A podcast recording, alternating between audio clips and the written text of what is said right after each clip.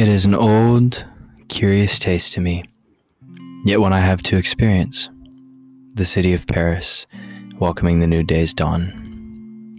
That is Lutetia, which was the Roman city that we all know now as the city of love, Paris. This poem comes from a collection that I'm working on to release to you all, entitled The Four Letter Word. It feels right putting the city of love in a collection about the emotion of love, no? And yet, I have almost no right to, having never been there. But the stories are what matter, seemingly. I feel a connection with the idealization of Paris, a city where it seems like love is around every corner, sunsets are always pink, and food is always good.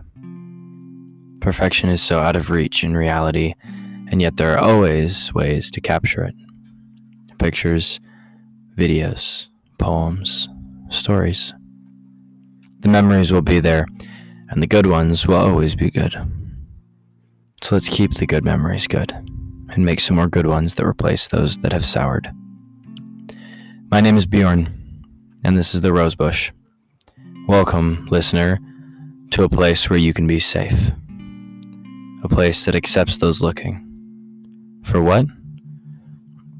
It matters not. There is always something new to find here.